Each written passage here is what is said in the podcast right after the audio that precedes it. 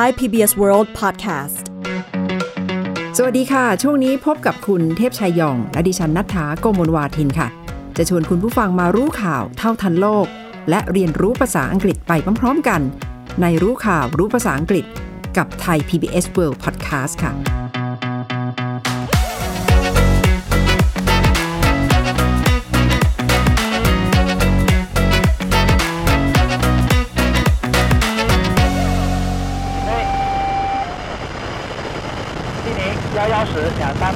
要五秒，六幺三毫秒。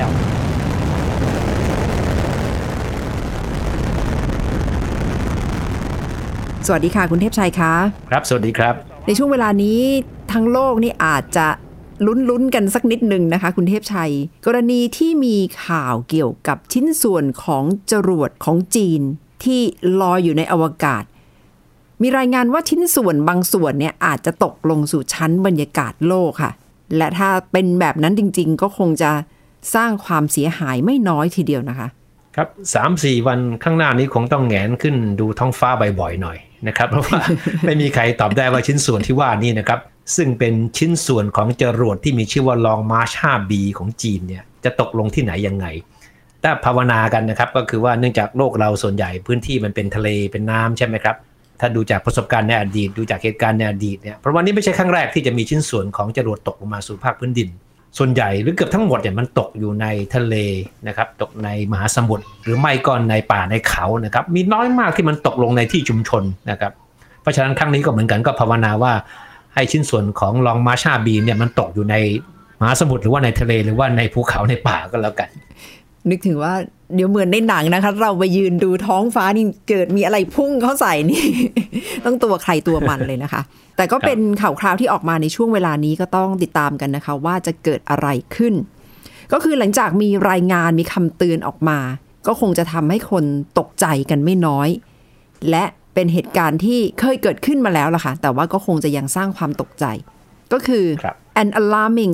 but not unprecedented situation alarming but not unprecedented situation alarming นี่ก็คือก็คงจะทำให้ตกใจกันทีเดียวนะคะ แต่ว่าไม่ใช่ไม่เคยเกิดขึ้นมาก่อนสำหรับกรณีชิ้นส่วนของจรวดที่จะตกลงสู่ชั้นบรรยากาศโลก unprecedented คำนี้เราคุยกันไปในรายการหลาย ๆ ครั้งแล้วนะคะ คุณเทพชัย แต่ครั้งนี้มี not มาอยู่ข้างหน้า unprecedented ก็หมายถึงว่าเคยเกิดขึ้นแล้วด้วยค่ะมีคำว่า alarming และมีคำว่า unprecedented นะครับ alarming ก็คือคำที่มาจากคำว่า alarm นะครับไฟ alarm ที่เราคุ้นเคยกันทางภาษาไทยนะครับ alarming แปลว่ามันทำให้ตื่นตกใจ เช่นถ้าเราบอกว่า the situation is rather alarming ก็หมายความว่าสถานการณ์นี้น่าตื่นน่าตกใจน่าตื่นเต้นมากเลยนะครับ เราใช้อธิบายกับสถานการณ์กับเหตุการณ์ทั้งหลายก็ได้นะครับ ที่เราเชื่อว่าหรือเห็นว่ามันทำให้คนตื่นตระหนกได้นะครับ unprecedented เนี่ยเราใช้บ่อยมากนะครับ กับการอธิบายว่าเหตุการณ์สถานการณ์แบบนี้ไม่เคยเกิดขึ้นมาก่อน something unprecedented สิ่งที่ไม่เคยเห็นมาก่อน the situation unprecedented ก็เป็นสถานการณ์ที่ไม่เคยเกิดขึ้นมาก่อนนะครับ ทั้งหมดที่เราคุยกันอยู่เนี่ยมันจะวนอยู่กับสิ่งที่เราเรียกว่าเป็น space debris นะครับ space debris space ก็คืออวกาศ debris แปลว่าเศษขยะนะครับ D E B R I S นะครับ แต่ว่าเขาไม่ออกเสียง S นะครับ อ่านว่า space debris แปลว่าเศษขยะ หรือว่าเป็นชิ้นส่วนก็ได้นะครับ ก่อนหน้านี้ท่านผู้ฟังอาจจะได้ยินคำว่า marine หรือว่า sea debris ใช่ไหมครับ เราใช้คำนี้พูดถึงเรื่องของขยะในทะเลไงมันเป็นข่าวคราวอยู่พักหนึ่งใช่ไหมครับที่ทุกคนช่วยกันรณรงค์ไม่ใช้ถุงพลาสติก เพราะว่ามันกลายเป็นส่วนหนึ่งของ sea หรือว่า marine debris นะครับเพราะฉะนั้นคำนี้เราจากนี้ไปก็จะเห็นบ่อยขึ้น ถ้าพูดถึงเรื่องของสิ่งแวดล้อม แต่ว่า4ีหวันข้างหน้าเนี่ยเราจะได้ยินคำนี้ที่ไปเกี่ยวข้องกับ ขยะอวกาศที่หล่นลงมา ก็เป็น space debris นะครับ ค่ะ ซึ่ง space debris เคยตกลงสู่ชั้นบรรยากาศโลกมาแล้วหลาย ๆ ครั้งนะคะ ตกลงมาสู่ชั้นบรรยากาศโลกเนี่ยค่ะ crashed into earth crashed จริง ๆ ก็คือเหมือนกับพุ่งเข้าชนล่ะค่ะ crash เนี่ยก็คือชนอย่างจัง แต่ว่าในกรณีนี้ก็คือตกลงมาสู่ชั้นบรรยากาศโลกนะคะ C R A S H crash เติม ed ก็คือ ตกลงมา has crashed into earth on a number of occasions รวมถึงในปีที่แล้วด้วยนะคะ ก็มีปัญหาที่ชิ้นส่วนของจรวดเนี่ย ตกลงมาสู่พื้นโลก ครับเขาถึงบอกว่าเป็น something not unprecedented ไง ก็คือว่ามันไม่ใช่ไม่เคยเกิดขึ้นมาก่อนนะ มันเคยเกิดขึ้นมาก่อนหน้านี้แล้วนะครับ something not unprecedented นะครับ ถ้าเป็น unprecedented เฉยๆก็แปลว่าไม่เคยเกิดขึ้นมาก่อนนะครับ ถ้า not unprecedented ก็คือเป็น negative double negative ก็คือว่ามันเคยเกิดขึ้นมาก่อนนั่นแหละนะครับใช่ค่ะ แต่ว่าก็ยังพอจะมีข่าวดีนะคะท่ามกลางความตื่นตระหนกตกใจ คนอาจจะรู้สึกว่า โอ้ มันจะมาทำอันตรายต่อตัวเราหรือเปล่า ก็คือเขาก็อธิบายว่า while unnerving while unnerving ก็คือคงจะทำให้เราแบบกระตุกต่อมประสาทเราไม่น้อยนะคะ แต่ว่าจริงๆ เจ้าเศษชิ้นส่วนของจรวดเนี่ย poses very little threat to personal safety poses very little threat to personal safety ก็หมายถึงว่าก็จะมีภัยคุกคามไม่มากเท่าไหร่หรอก ต่อความปลอดภัยส่วนบุคคลของเรา อันนี้ก็เป็นนักฟิสิกส์เกี่ยวกับด้านดาราศาสตร์ก็อธิบายมานะคะ ในข่าวชิ้นนี้เขาใช้คำว่า the good news is that debris is plunging toward Earth while unnerving generally poses little threat to personal safety นะครับขาเริ่มต้นด้วยคำว่า the good news is นะครับ นี่เป็นวลีที่เราใช้เวลาเรามีข่าวดีจะบอกใครไง เดินเข้ามาในห้องต้องการบอกเพื่อนว่า the good news is that I passed the exam ใช่ไหมข่าวดีก็คืออ่าซึ่งถ้าต้องการที่จะพูดข่าวที่มันเป็นข่าวร้ายตรงข้ามกับข่าวดีก็คือ the bad news is that นะครับจะเป็นวลีที่ได้ยินบ่อยมากเวลาใครต้องการจะพูดอะไรที่เป็นข่าวดีที่จะบอกคนอื่นให้รับรู้ว่าเกิดอะไรขึ้นมา the good news is that หรือว่า the bad news is that แล้วทางนักฟิสิกส์ด้านดาราศาสตร์เนี่ยค่ะก็อธิบายต่อด้วยนะคะ ว่าจริง ๆ มันก็เป็นข่าวดีนะ เพราะว่ามันก็จะตกลงมาจริง ๆ แต่ว่าก็คงจะไม่ส่งผลต่อความปลอดภัยของแต่ละคน แล้วก็บอกว่า this is not the end of days this is not the end of days หรือว่าจะแปลตรงๆว่ามันไม่ใช่วันที่โลกจะจบวันสิ้นโลกอะไรประมาณนั้นก็ได้นะคะ ก็คือ พยายามทำใจเถอะว่ามันเป็นสถานการณ์ที่มันจะเกิดขึ้นได้นะคะ End of Days เนี่ยเป็นชื่อของภาพยนตร์เมื่อหลายหลายปีมาแล้วนะครับ เป็นเรื่องเกี่ยวกับวันสลายวันสิ้นโลกนะครับเพราะฉะนั้นมันก็เลยกลายเป็นวลีที่คนมาใช้กันทุกวันนี้ ความจริงมันก็มีความหมายคล้ายกับว่า the end of the world นะครับถ้าเราจะบอกใครว่า เอ้ย สถานการณ์มันไม่ได้แย่ขนาดนั้นหรอก it's not yet the end of the world ก็คือไม่ใช่จุดจบของโลกหรอก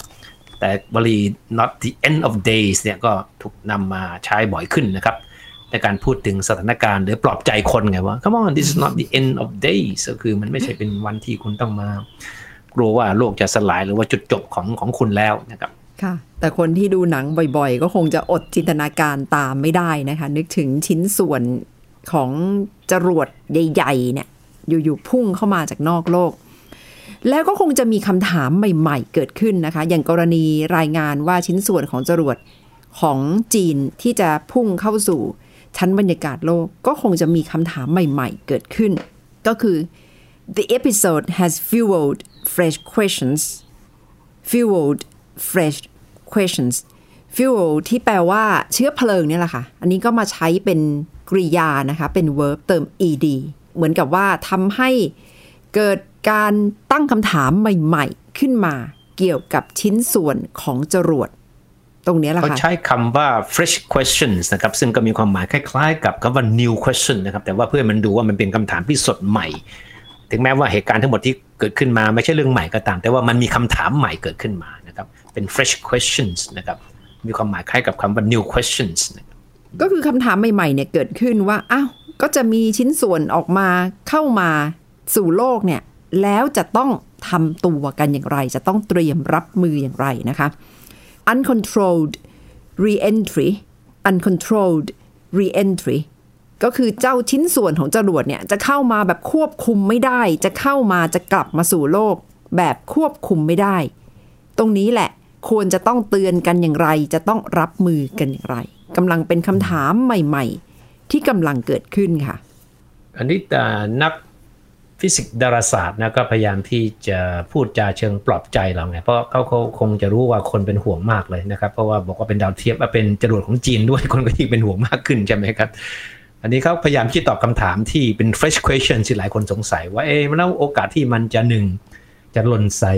พื้นที่ที่มีคนอยู่เป็นชุมชนหรือไม่นะครับแล้วโอกาสที่มันจะหล่นลงมา แล้วก็เกิดการเผาไหม้ตัวเองจนกระทั่งไม่เป็นอันตรายต่อมนุษย์เลยมีมากแค่ไหนนะครับ ก็เลยเป็นคำถามที่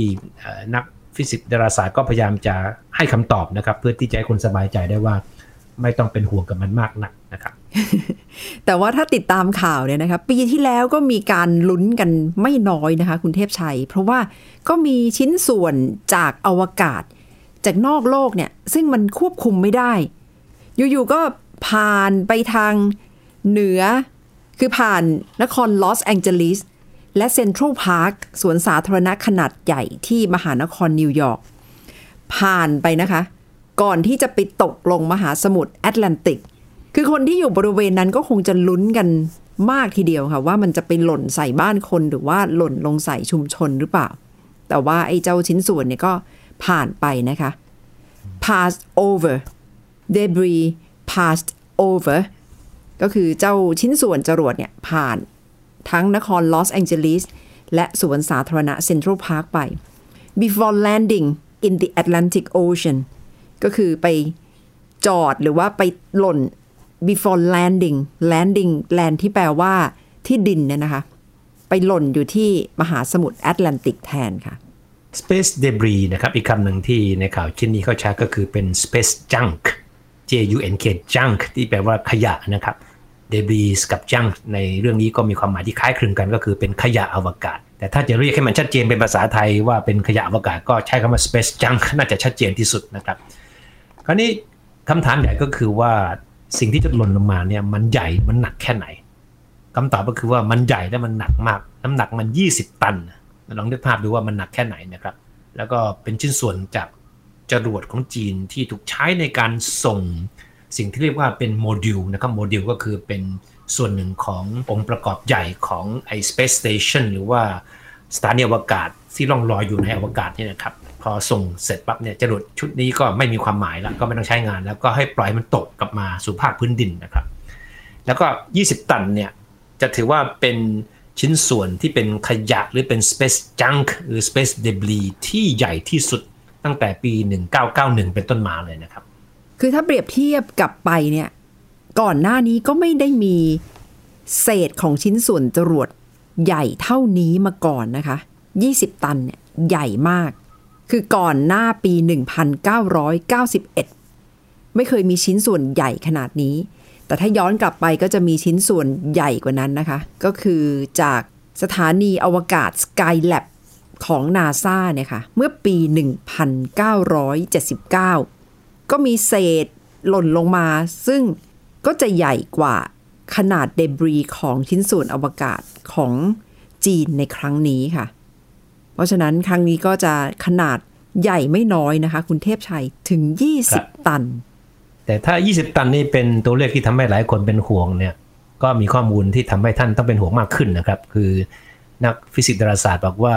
ขณะนี้ในวงโคจรในอวกาศตอนนี้เนี่ย มันมีพวก ดาวเทียมนะครับ มันมีพวกสถานีอวกาศ และมีสิ่งที่เป็นยานทั้งหลายเนี่ยที่บินว่อนอยู่ในเหนือโลกเหนือหัวเราเนี่ยนะครับน้ำหนักรวมๆกันแล้วถึง 9,000 ตันเลยนะครับ เป็นสเปซจังนะครับพวกนี้นะครับเพราะฉะนั้นถ้าจะนึกภาพให้ออกเขาเปรียบเทียบว่ามันน้ำหนักเท่ากับรถบัสเนี่ยประมาณ 720 คันกำลังรออยู่เหนือหัวเราตอนนี้จะหล่นมาเมื่อไหร่เราก็ไม่รู้เหมือนกันนะครับ เยอะมากนะคะ 720 คันลอยอยู่ในอวกาศ แล้วก็เป็นขยะอวกาศเนี่ยแหละ ซึ่งประชาชนพลเมืองบนโลกก็คงใจหายใจคว่ำนะคะ ไม่รู้ว่ามันจะตกลงมาเมื่อไหร่ เกี่ยวข้องกับแรงโน้มถ่วงของโลกแล้วก็ชั้นบรรยากาศโลกด้วยนะคะ เพราะฉะนั้นก็คงจะต้องระมัดระวังกัน เพราะว่าเจ้าวัตถุเหล่านี้กำลังหมุนอยู่รอบๆวงโคจรของโลกแบบควบคุมไม่ได้ ก็คือ objects whirling around in orbit uncontrolled objects whirling around in orbit uncontrolled whirling around เนี่ยแหละค่ะ ก็คือหมุนรอบๆ W H I R L I N G นะคะ whirling around in orbit เนี่ยแหละค่ะ ที่เป็นความน่าตกใจไม่น้อยนะคะ เพราะฉะนั้นสิ่งที่ต้องช่วยภาวนาก็คือว่าให้ชิ้นส่วนของจรวดของจีน เฉพาะส่วนนี้นะครับ เพราะว่ามันเป็นภัยเฉพาะหน้าของเราเนี่ยหล่นลง ในมหาสมุทรในทะเล ตามป่าตามภูเขาเนี่ยก็จะปลอดภัยที่สุด ความจริงนี่เป็นสิ่งที่ทั้งโลกก็รับรู้กันมาตลอดนะครับ คนในวงการอวกาศทั้งหลายเนี่ยก็รู้ว่านี่คือภัยอันตรายอันหนึ่งแหละที่มันมีโอกาสจะเกิดขึ้นกับมนุษย์ก็ได้นะครับ ถ้ามันเกิดโชคร้ายจริง ๆ หล่นมาใส่ที่ชุมชนในบ้านที่ผู้คนอาศัยอยู่นะครับ แต่มันโชคดีไงที่ในอดีตที่มันส่วนใหญ่หรือเกือบทั้งหมดเนี่ยมันไม่ได้หล่นในที่ชุมชนนะครับ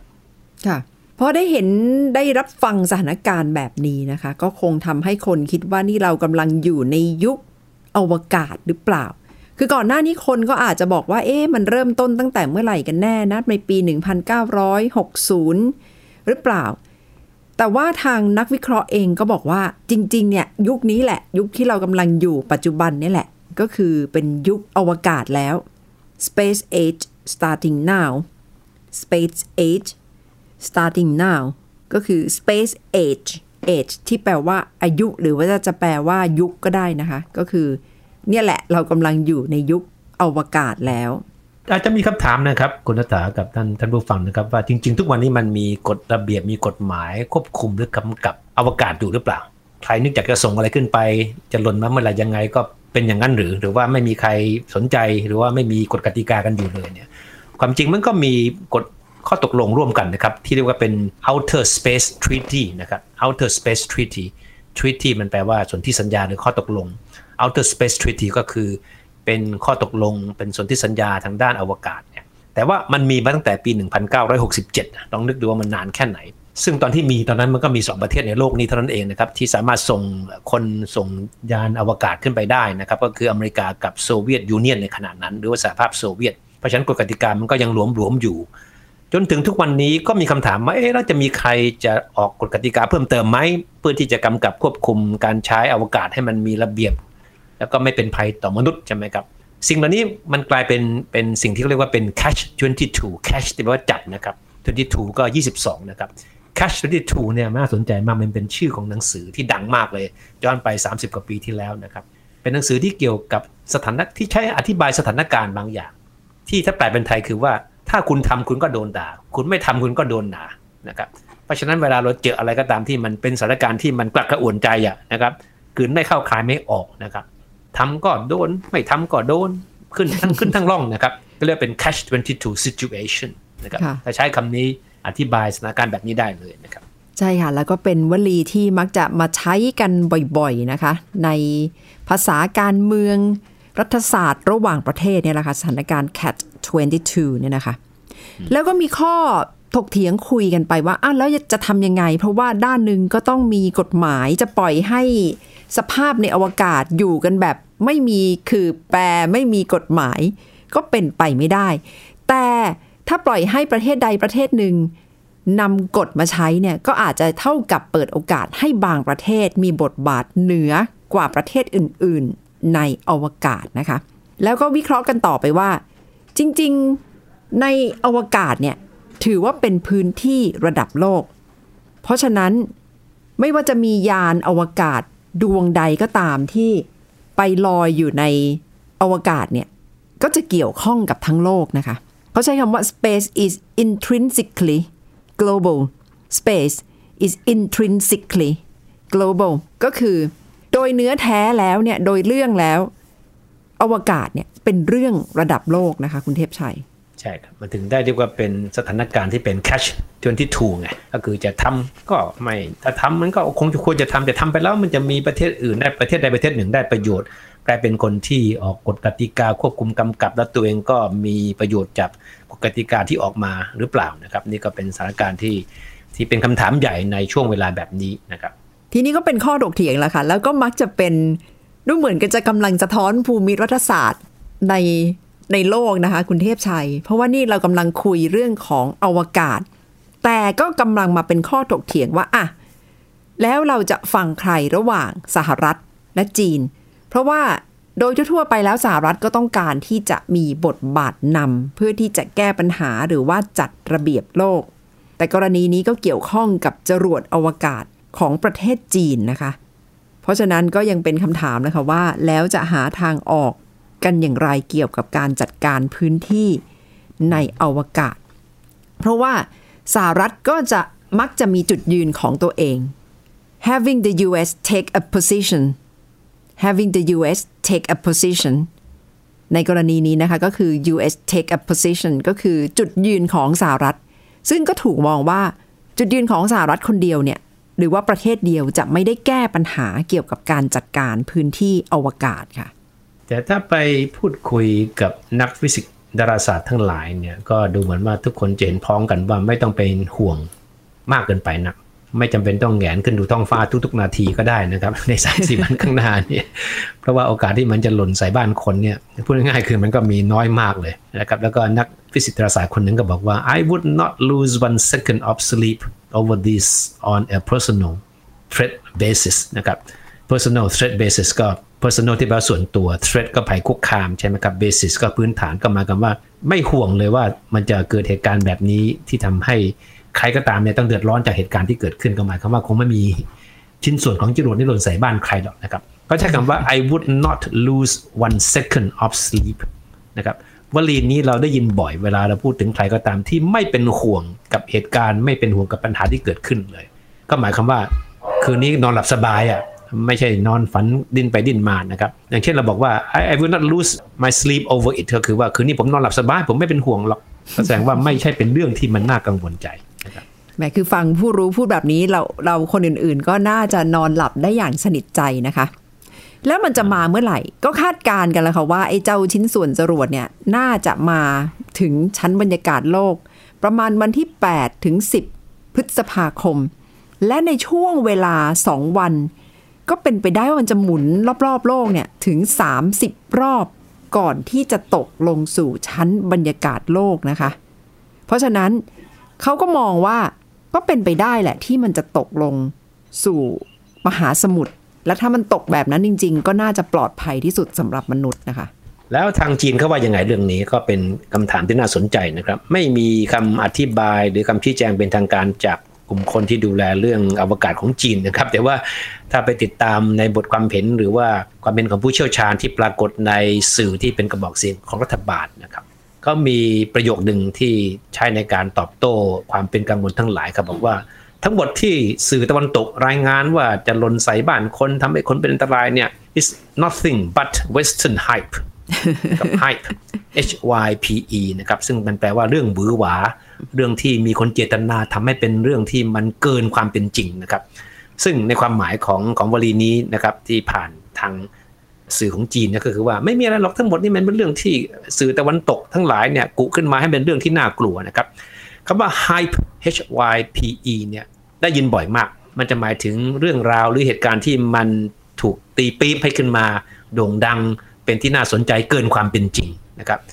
อย่างเช่นถ้าเราบอกว่า the situation has been hyped up นะครับก็หมายความว่ามีคนทำให้สถานการณ์นี้มันดูน่ากลัวน่าตื่นเต้นกว่าที่มันควรจะเป็น แต่คำว่า hype นี่ในในความหมายบวกก็อาจจะอาจจะหมายถึงไอไอสิ่งที่ฮิตฮิตกันอยู่นะครับเป็นแฟชั่นอยู่ เช่นบอกว่า studying abroad การไปเรียนต่างประเทศใช่ไหมครับ studying abroad has become a new hype among many Thai people ก็การไปเรียนต่างประเทศเนี่ยได้กลายเป็นแฟชั่น หรือกลายเป็นสิ่งที่ฮิตมากในหมู่ของคนไทยสมัยนี้นะครับเพราะฉะนั้นจีนก็บอกว่าที่เป็นข่าวคราวใหญ่โตทำให้คนนอนไม่หลับต้องหันหน้าขึ้นไปดูท้องฟ้าทุกๆชั่วโมงเนี่ยมันเป็นแค่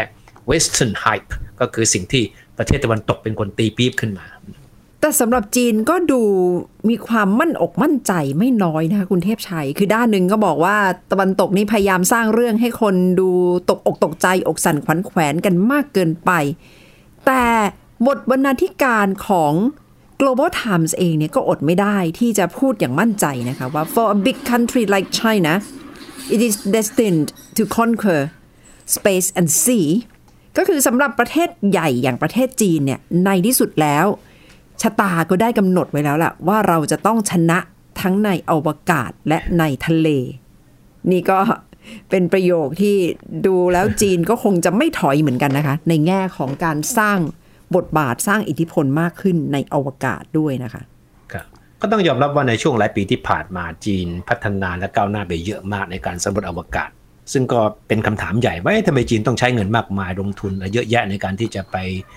มุ่งหน้าไปสู่ดาวอังคารสู่ดาวดวงจันทร์ทั้งหลายนะครับ แต่จริง ๆ แล้วมันมีความหมายในเชิงยุทธศาสตร์มากเลยนะครับ ซึ่งเราก็จะหาโอกาสต่อๆไปนะครับในการที่จะมาเล่าสู่กันฟังว่าสิ่งที่จีนทำตอนนี้มันมีความหมายยังไงต่อโลกใบนี้ แล้วก็ในเชิงของภูมิรัฐศาสตร์ด้วย ใช่ค่ะ เกี่ยวข้องกับการแข่งขันจริง ๆ นะคะ ระหว่างจีนและสหรัฐแล้วก็เข้าไป